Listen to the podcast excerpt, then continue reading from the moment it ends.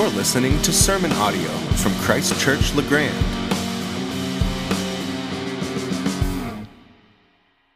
Okay, so we are uh, beginning uh, Mark chapter 8.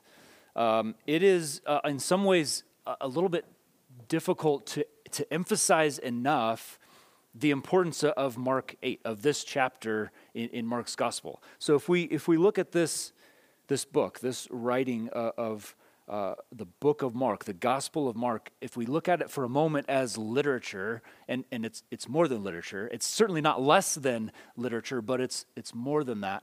Um, we've, we've reached roughly the midpoint. Mark began his book in this, with this wilderness backdrop and, and this, the proclamation of the gospel of Jesus Christ, the Son of God, is how he started. Jesus shows up, arriving to meet the people of God in this historically significant setting in the wilderness. And then, and then story after story after story that Mark links together tightly, one after another. This, the pace is fast and his language is, is sharp and is blunt, and, and, and he shows us Jesus as a man here on purpose, on mission with stuff to do, a man of action.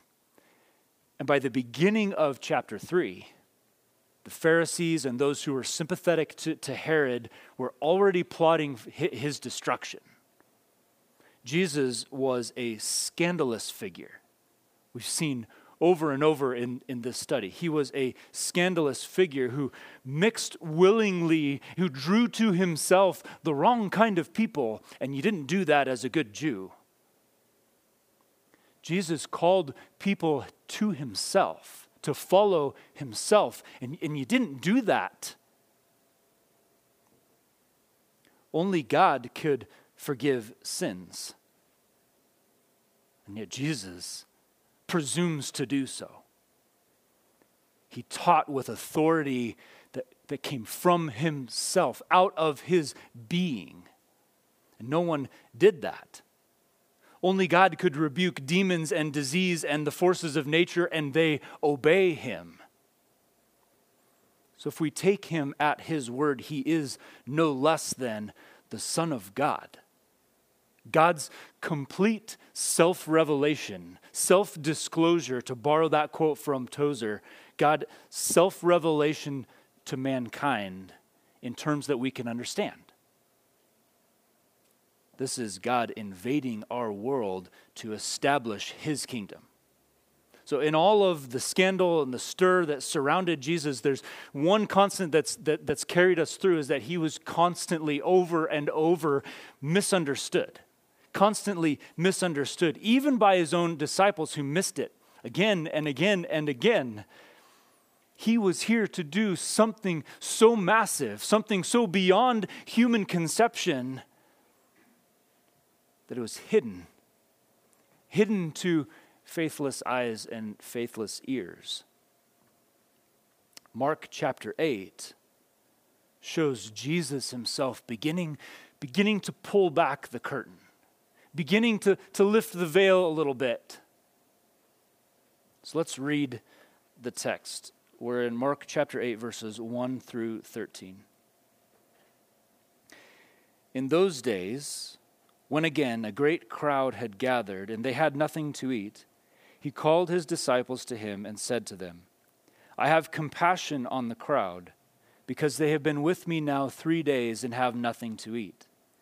And if I send them away hungry to their homes, they will faint on the way, and some of them have come from far away. And his disciples answered him, How can one feed these people with bread here in this desolate place? And he asked them, how many loaves do you have? And they said, Seven. And he directed the crowd to sit down on the ground. And he took the seven loaves, and having given thanks, he broke them and gave them to his disciples to set before the people, and they set them before the crowd. And they had a few small fish. And having blessed them, he said that these also should be set before them. And they ate and were satisfied. And they took up the broken pieces left over, seven baskets full and there were about 4,000 people. And he sent them away. And immediately he got into the boat with his disciples and went to the district of Dalmanutha. The Pharisees came and began to argue with him, seeking from him a sign from heaven to test him. And he sighed deeply in his spirit and said, Why does this generation seek a sign? Truly I say to you, no sign will be given to this generation.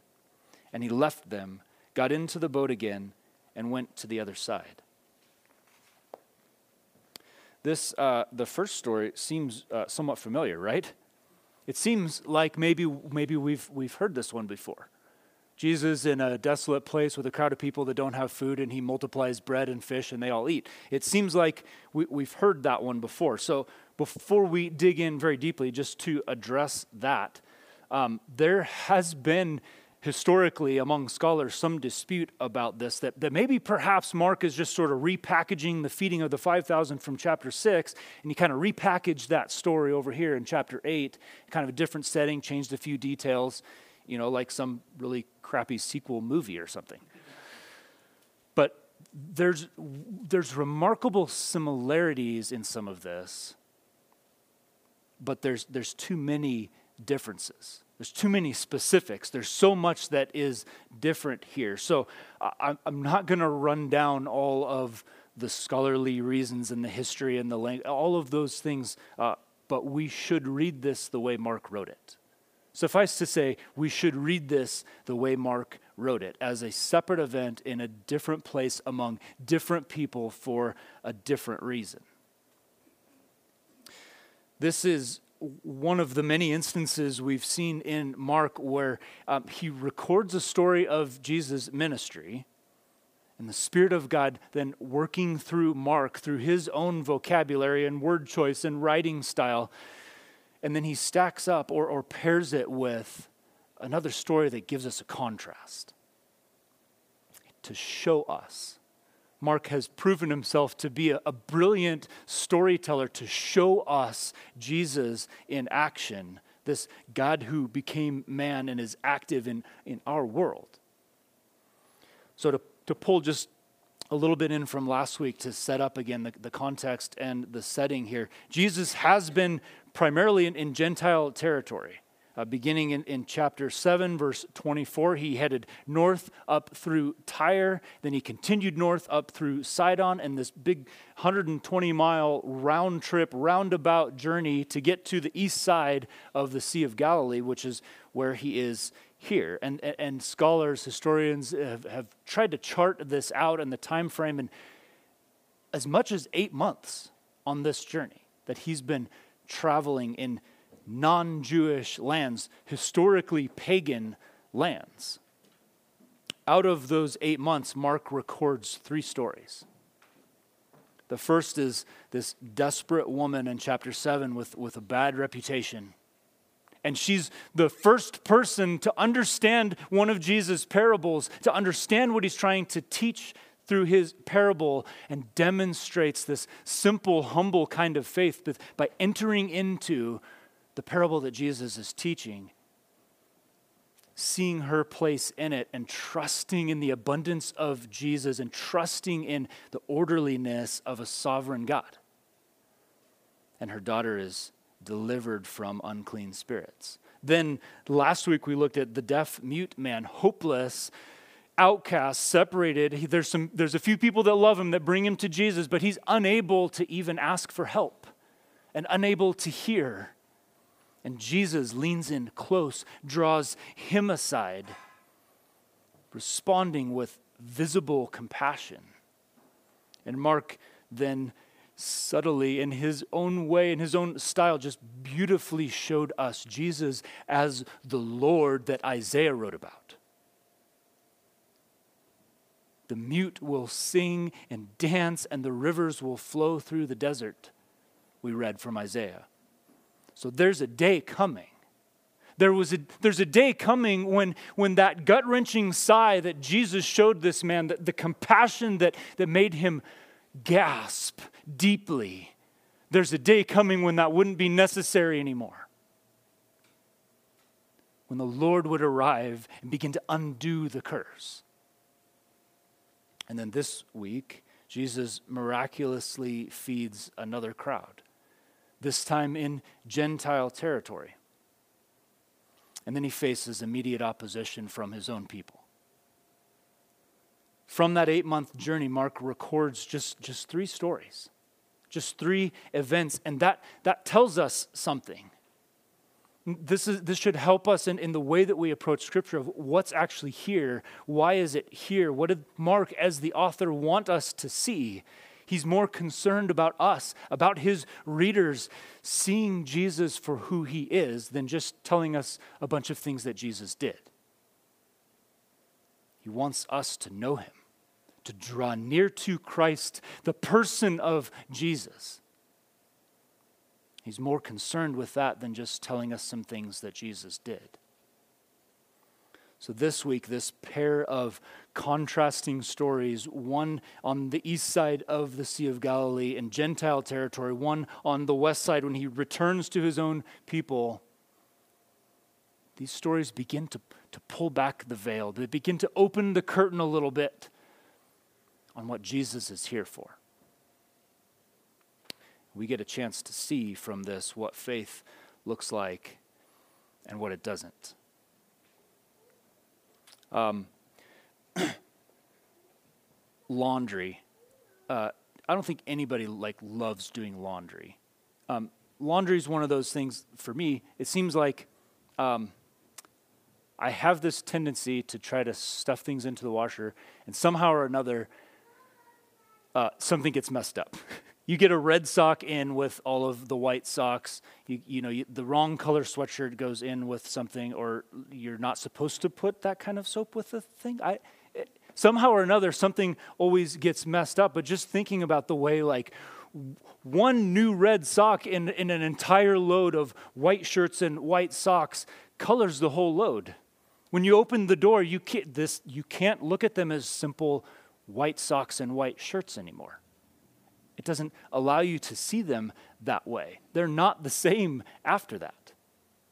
There, there's a similarity uh, in, in this study of Mark that, that, that as, G, as Mark is telling of Jesus' life and, and ministry, one of the things that, that keeps this exciting continually is each week it's like, what, what am I going to find in here? What, what, what am I going to see that, that begins to color this whole story? So you study the passage, and, and I read some, some scholars and, and commentators and historians and, and, and look and, and try to learn from them on the, the, the grammar of, of the original language and look at the structure and the, and the repetition and the setting and looking for how is Mark going to show us Jesus in a grand way again? So it's like at some point during the study, which some point during the week, it always feels like the, the churn cycle of a washing machine. It always feels like that at some point. And, and then somewhere along the line, the, the door kind of pops open and it's, there was a red sock. There's the red. This isn't just simple white shirts and white socks in this story. There's something in here that begins to color it all. These two stories back to back are are chock full of, of keywords and subtle phrases that, that color the whole story.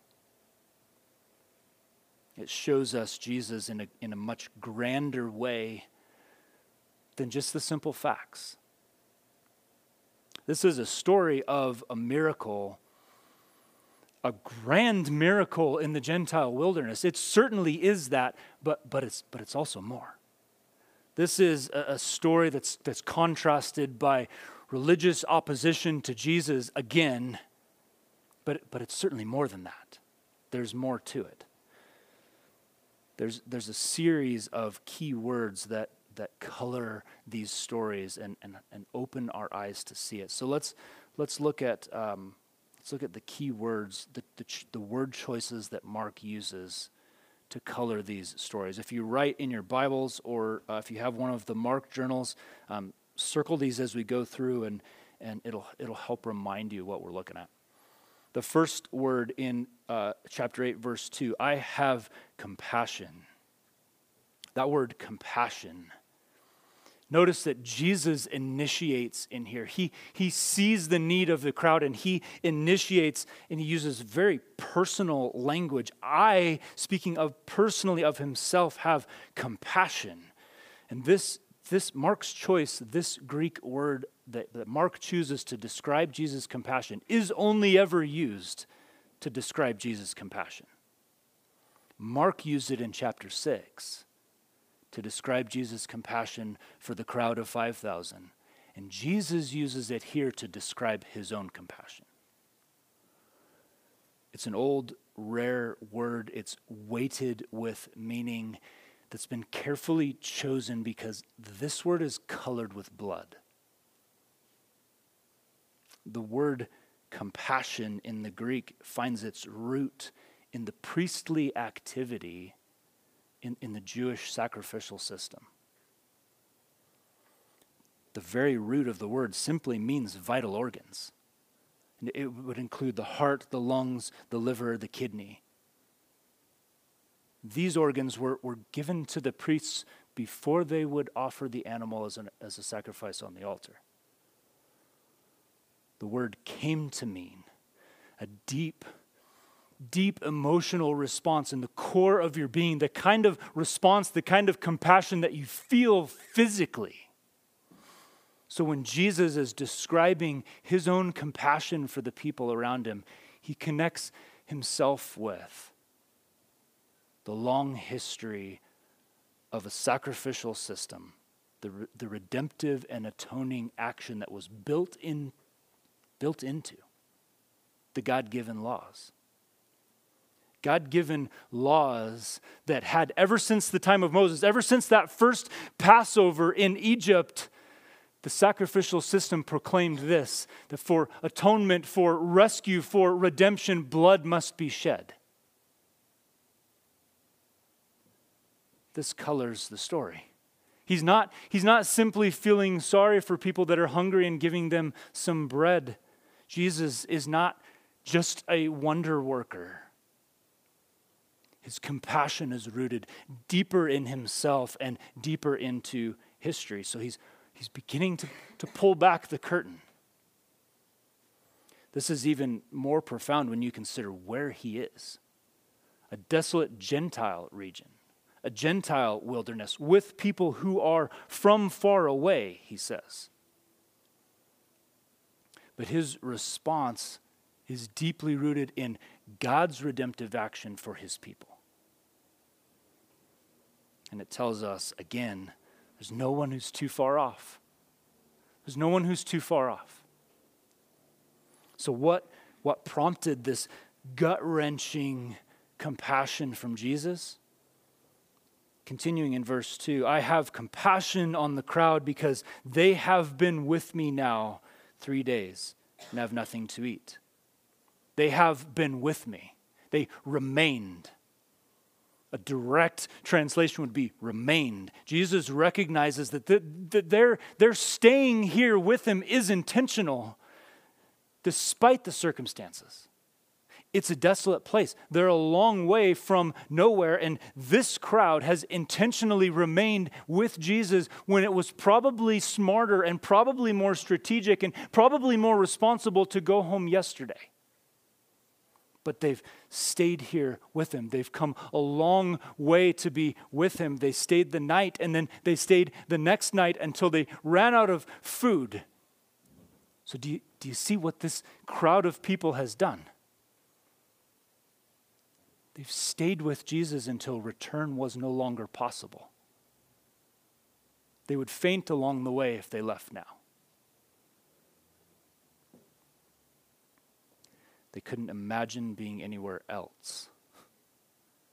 So Jesus calls his disciples to come to him, and he expresses his compassion and his concern for these people.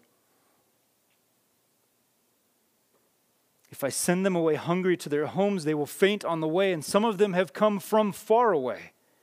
And his disciples answered, How can one feed this, these people with bread here in this desolate place? Remember that in these middle chapters in Mark, bread continues to show up. Bread continues to be this recurring theme. So Jesus turns to his disciples, initiates with them, calls them to himself, and, and, and their response is, uh, I, I don't know if you noticed where we are, but I don't, there's no, we don't have bread for this many people. We don't have there's no way that this could be done. As, as a side note, and, and this gets us to our, our, um, our third um, key word, but as, as a bit of a side note, this has been historically the primary objection to this, to this story is surely the disciples remembered Jesus doing this before. Surely they would have remembered that he had done a miracle like this before. So it seems like, it seems silly that they they wouldn't remember this. But if we look, and, and as we've looked, Jesus' miracles, his miraculous works, have always come as, as completely unexpected and a mind blowing thing to the people around him. So I think in here, there's an honest, just in the moment response from the disciples. They've been out there for three days too.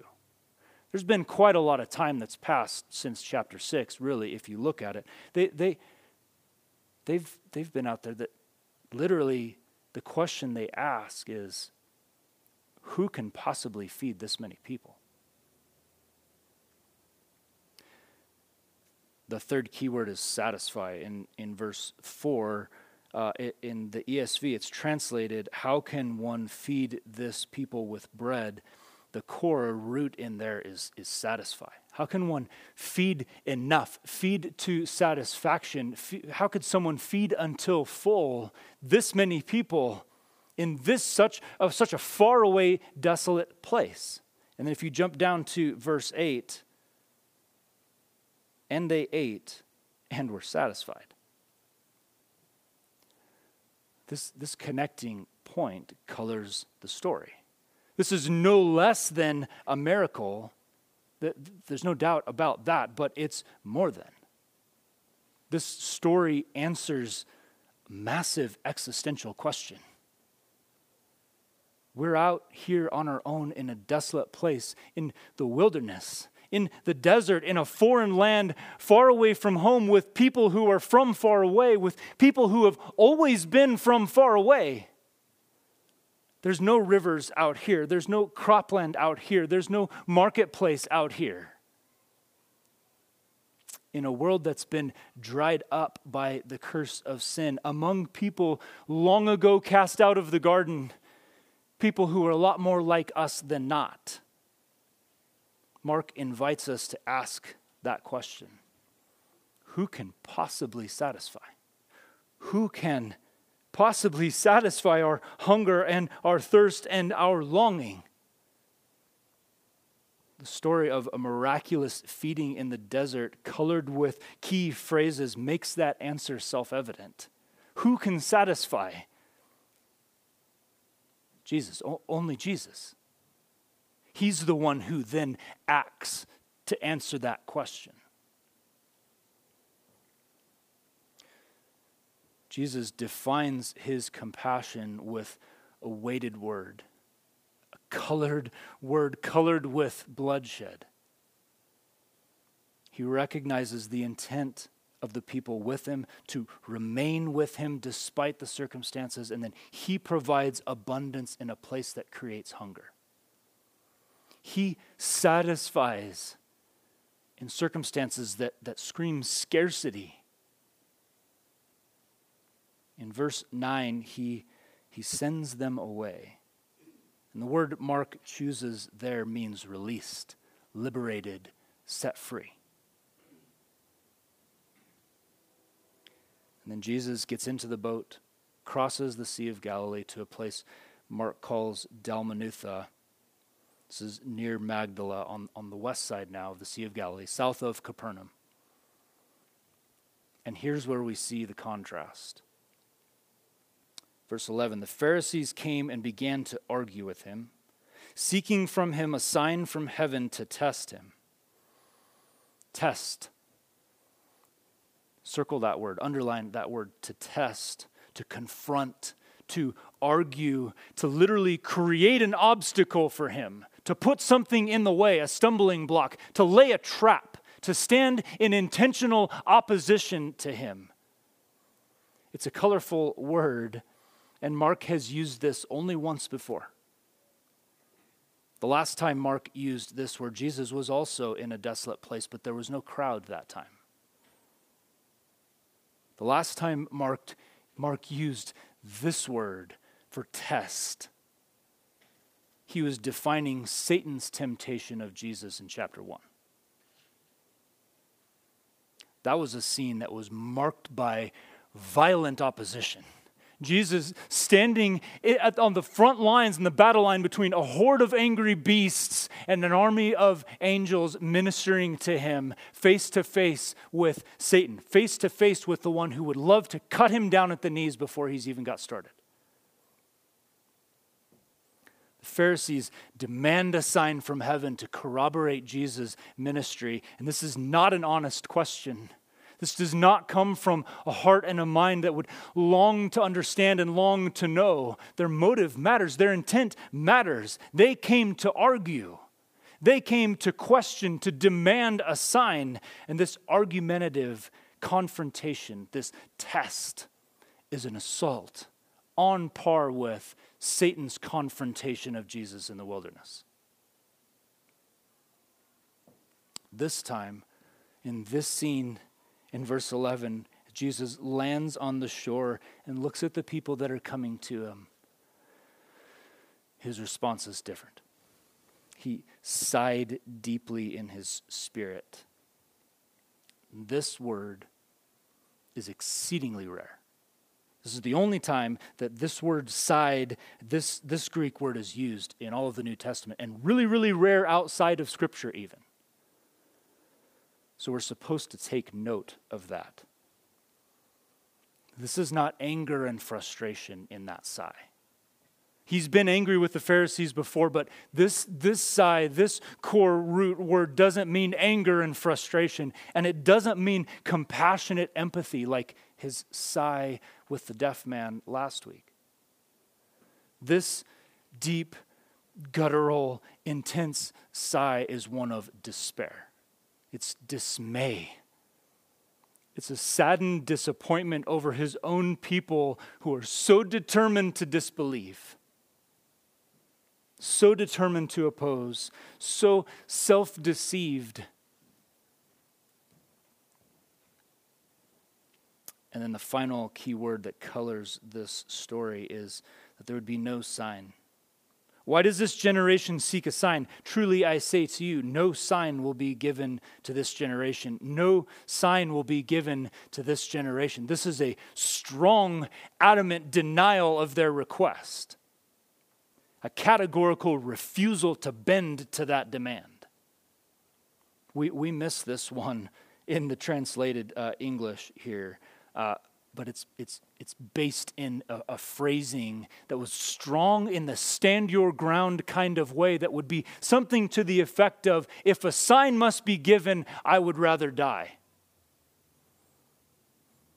If I must give a sign, then I'll die. You show up and accost me here at the docks. I've just arrived, demanding that I bend to you, demanding that I prove myself to you, and I'll die before I give you that sign. In this confrontation,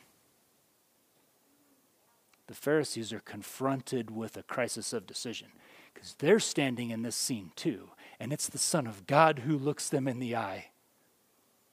It's the Son of God who responds to their demand and says, I won't prove it to you like that. What do you do? What should they do?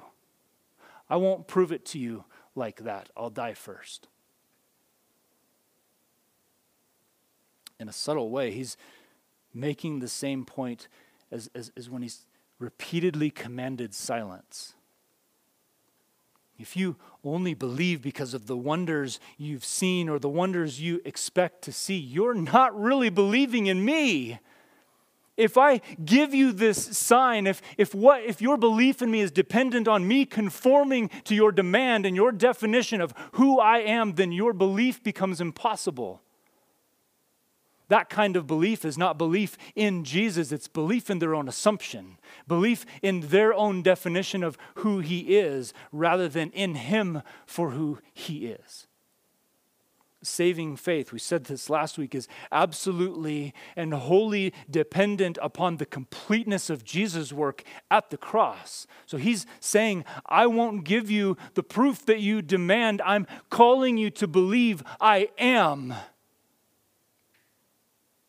And to give you that proof would make faith in me impossible because your faith would be in the sign you saw, not in me, not in the one the sign points to.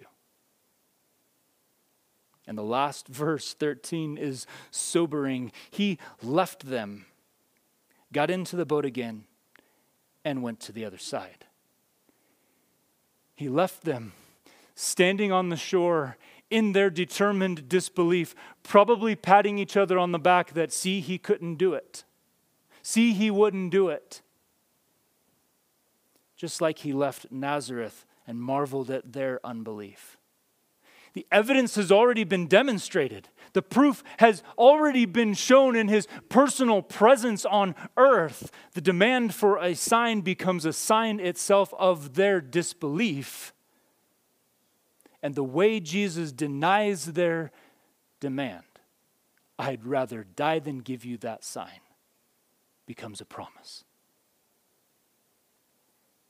Saving faith is absolutely wholly dependent upon the completeness of Jesus' work at the cross. I, I won't meet that demand for you, but I'll die even for you. And maybe, maybe you'll believe when I walk out of the grave. The curtain is being pulled back. We're beginning to see. Jesus is beginning to reveal more clearly who he is and why he's here. Mark's gospel has always been focused on faith. Following Jesus has been the most common way that Mark has expressed it. Following him, to be close to him, following Jesus in order to be with him, to remain with him what we learn from these colorfully contrasted stories gets us to a place of reflecting on our own response to Jesus. reminded me of Hebrews 12, uh, verse 3. The author of Hebrews writes, Consider him. Speaking of Jesus, consider him who endured from sinners such hostility against himself so that you may not, may not grow weary or faint hearted. Consider him. Turn your mind and your eyes and your heart towards him who endured such hostility from sinners so that you may not grow weary and faint hearted.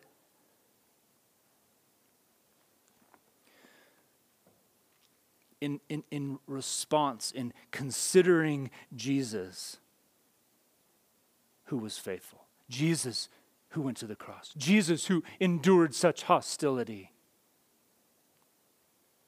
What we see in these stories that faith remains with Jesus even in the desolate places, even when it's unpopular,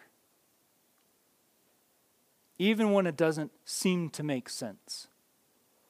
Content in his presence that, yeah, you may look around at the desert landscape and then look at the presence of Jesus and say, Where else would I go? Where else would I go? I'll remain until return is no longer possible. Faith trusts that Jesus knows your highest needs. He knows them, He sees them as the only one who's capable of satisfying them. The question the disciples ask, who can satisfy this people with bread in such a desolate place, is the type of question that we all still ask today. Is, is this it? Is this all there is? It seems like there should be more. It seems like this all falls short. It seems like no matter what I get or where I go or how much, it's never enough. Who can satisfy? And that only has one answer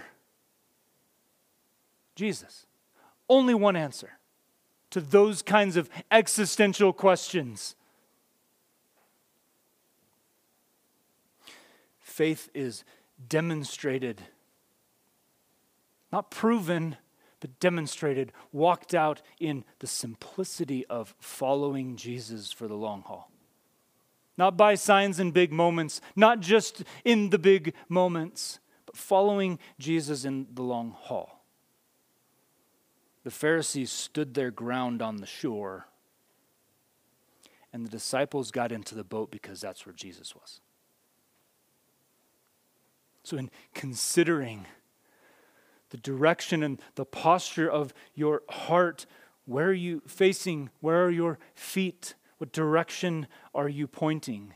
Is your faith dependent on the big moment thing or demonstrated by the direction your feet are pointed towards Jesus and where he's going? The invitation for some is to finally bend your knees in faith.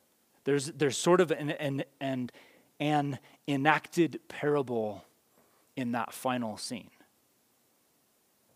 The act of following Jesus, demonstrated by the disciples who turn their back against the shore as they turn their face towards Jesus and follow him into the boat. Repentance and belief acting simultaneously. And this has been Jesus' message since chapter 1, verse 14. Repent and believe.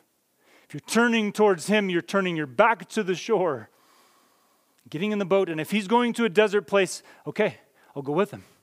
If he's going out into that storm, okay, I'm just going to be with him. I'm going to be in the boat with him. If that's where he's going, that's where I'm going to go. And he may refuse to answer all of your questions, and you're confronted then with that same crisis of decision. It's the Son of God who leans in, who looks closely, who draws your heart and says, I won't prove it to you that way but I died on the cross and rose again for you. He knows your desperate circumstances and knows what you and I know in the deepest core of us in those quiet, dark moments that I don't have what it takes to get out of this cursed place. I don't have what it takes to get out of here on my own. It requires rescue, it requires redemption, it requires one who comes in to save. And the Son of God says, I, I won't prove it to you the way you want, but I proved it to you on the cross. But I went to the cross for you. But I died for you. But I rose for you. So follow me. So follow. So turn towards me.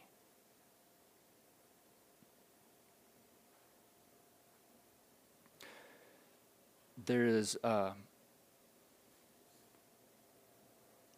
There's a lot in those stories.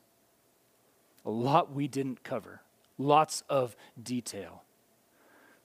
But these colorful words make it so that we can't just look at these stories as a simple miracle and Jesus handling some opposition.